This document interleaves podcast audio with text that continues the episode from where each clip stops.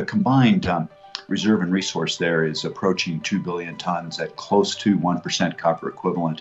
Uh, that's contained within a higher grade upper zone and then a bigger porphyry zone at depth.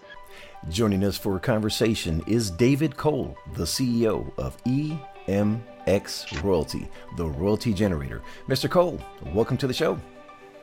Maurice, always my pleasure. Glad to have you back on the program to share the latest exciting developments from EMX Royalty. Before we begin, Mr. Cole, please introduce us to EMX Royalty and the opportunity the company presents to shareholders. Well, Maurice, uh, as you and your listeners know, we're the most prolific royalty generator on the planet. Uh, we acquire prospective mineral rights around the world utilizing our alpha, which is economic geologic talent.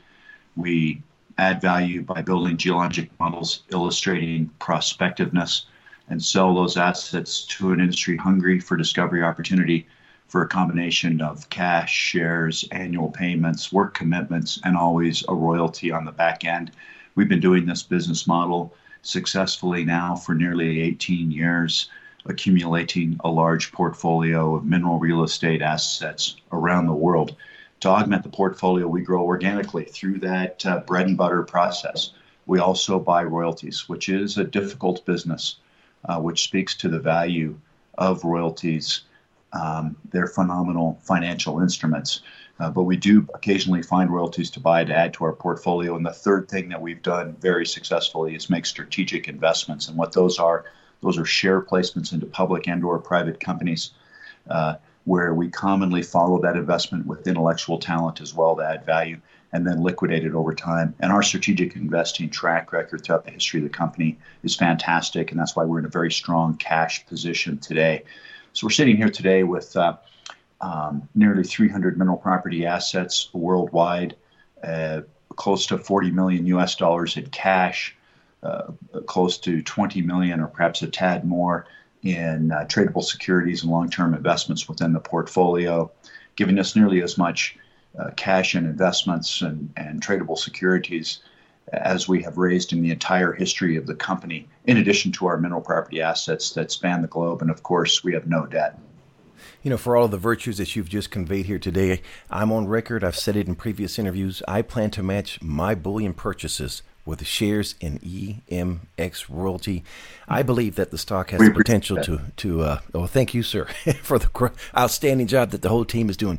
I believe that the stock has the potential to melt up, and that's not just my opinion. I have a rolodex of names of some of those res- most respected names in the industry, and uh, we are all aligned with EMX Royalty in uh, that regard. Sir, EMX Royalty has some important updates for shareholders. Let's begin in Serbia. Mr. Cole, take us along the Bor mining district in the Timok property, which is owned by yeah. Zijin Mining, which is quickly becoming one of the world's biggest ongoing copper gold discoveries in the past decade. Last week, Zijin provided some exciting news on the upper zone. What are the latest mm. developments that you can share with us? So, this is an excellent example of how our business model has worked over the long term for EMX. It was one of our first business units in the in the company. Um, when we were a private company operating in, in Serbia, originally called Southern European Exploration uh, we were focused on this business model and acquiring assets in Serbia. We ended up adding value to those and selling them off uh, part and parcel to our business model for cash shares and royalties. And that company, which we sold it to, Reservoir, uh, made a huge discovery with their joint venture partner, Freeport. And, and as luck would have it, it was just off the boundary of our royalty. Uh, but we had our ear to the railroad track. We knew what was going on there. And so we were able to quickly go out and buy the royalty that did exist that was held by another company over that discovery for a, a price of 200,000 Canadian dollars uh, early on in the discovery history before it was fully understood what, what the mineral potential was there. Keep in mind that the Bor district is Europe's largest historic copper and gold producing region and uh, uh, has some incredible uh, geology. It's a magmatic uh, uh, complex with copper and gold deposits spread along the strike length of that complex. Uh, so um, uh, they ended up making a very large discovery there. That discovery was ultimately sold to Zijin.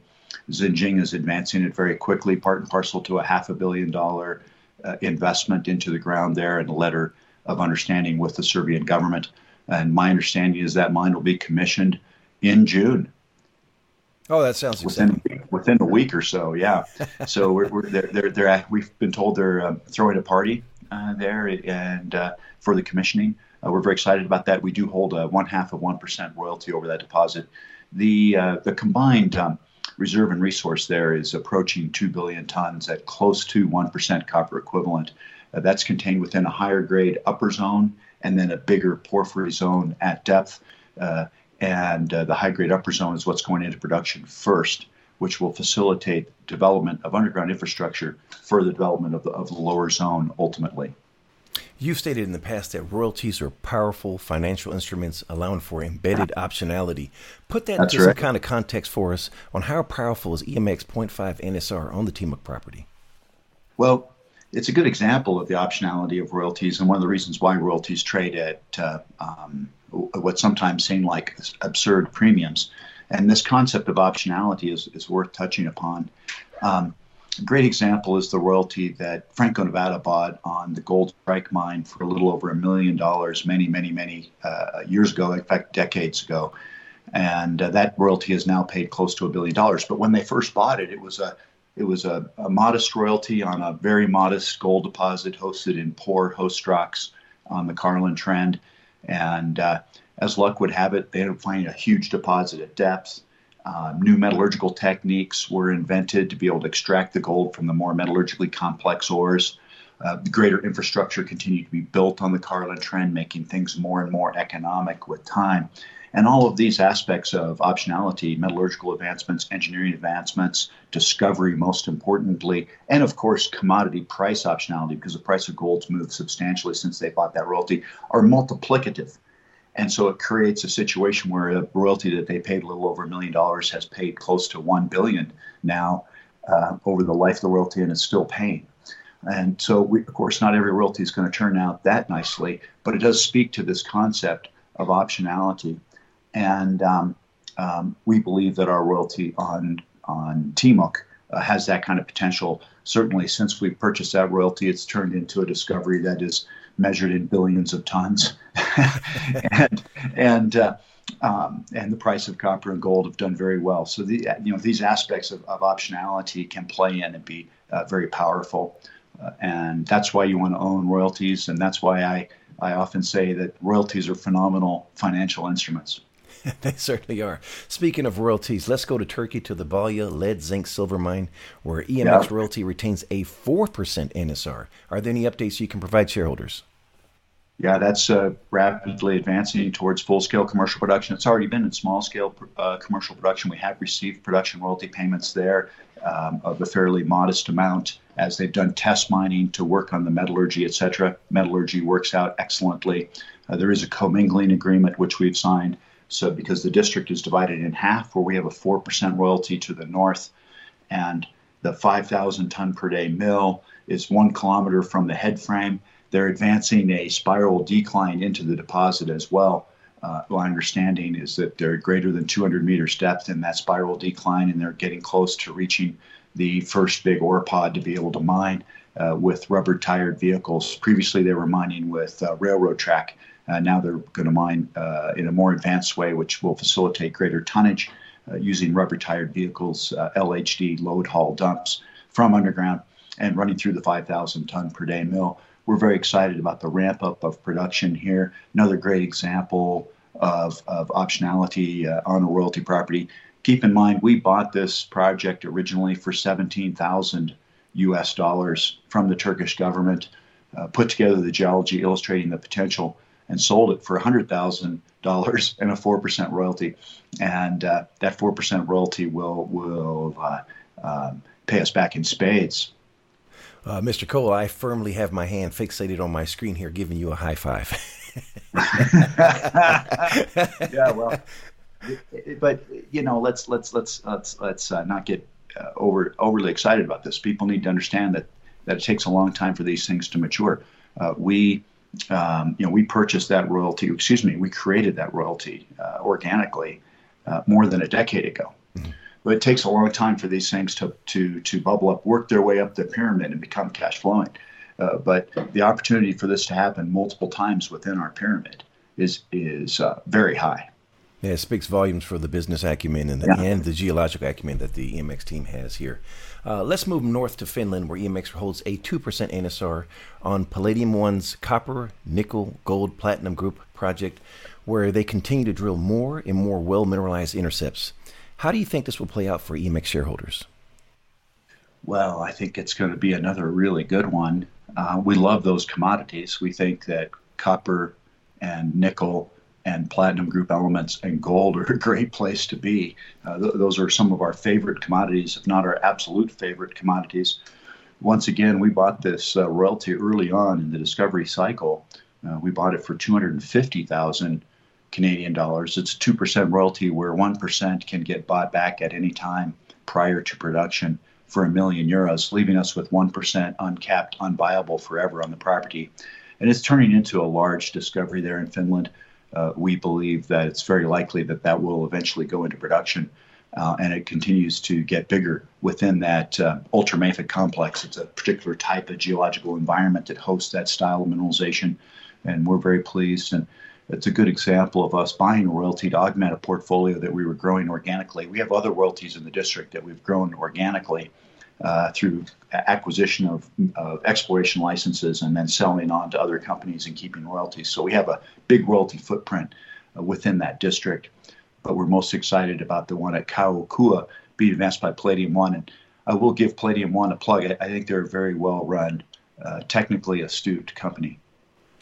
We discussed the good, let's address the not so good.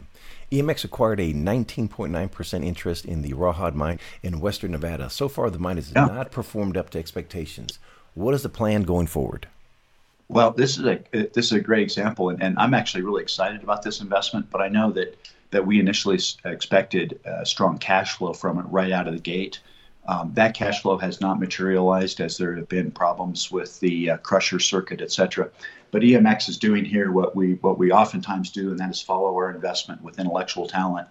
So we have brought in a top-notch engineering team of ex-Newmont people that are dialing things in here. Uh, the mine is back operating very nicely. Uh, uh th- this last week, I believe we were averaging 85 ounces a day, um, pouring uh, uh gold ounces per day, doré on site. So the mine's operating quite nicely now. We do have a large debt on that project. It's about a $15 million debt, and that debt is being uh, amortized, is being paid down. So we do expect to see more cash flow once that debt is paid off.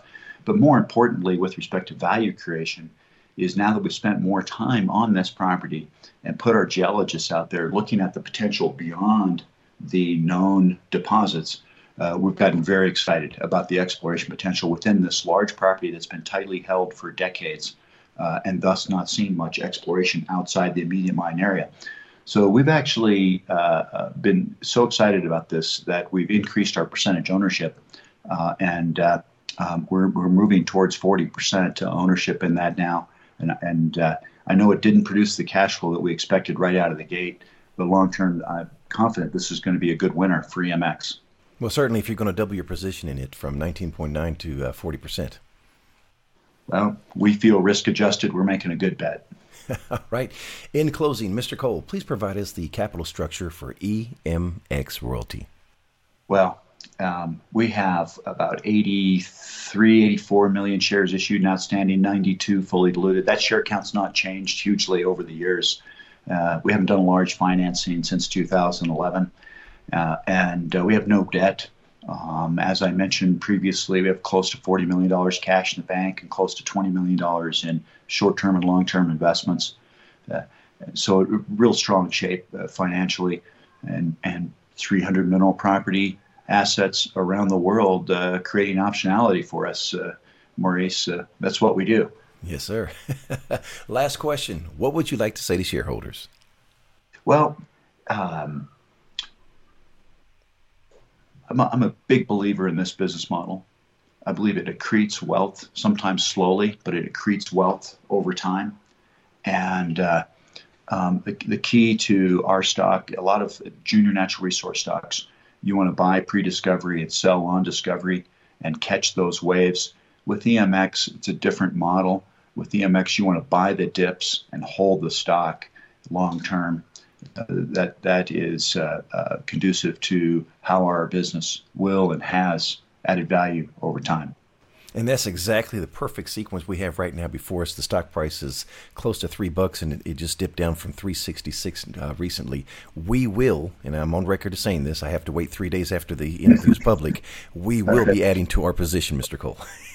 well, we, we appreciate your support, and um, uh, you know the, the, the dynamics of the capital markets in the natural resource sector are, are always very interesting.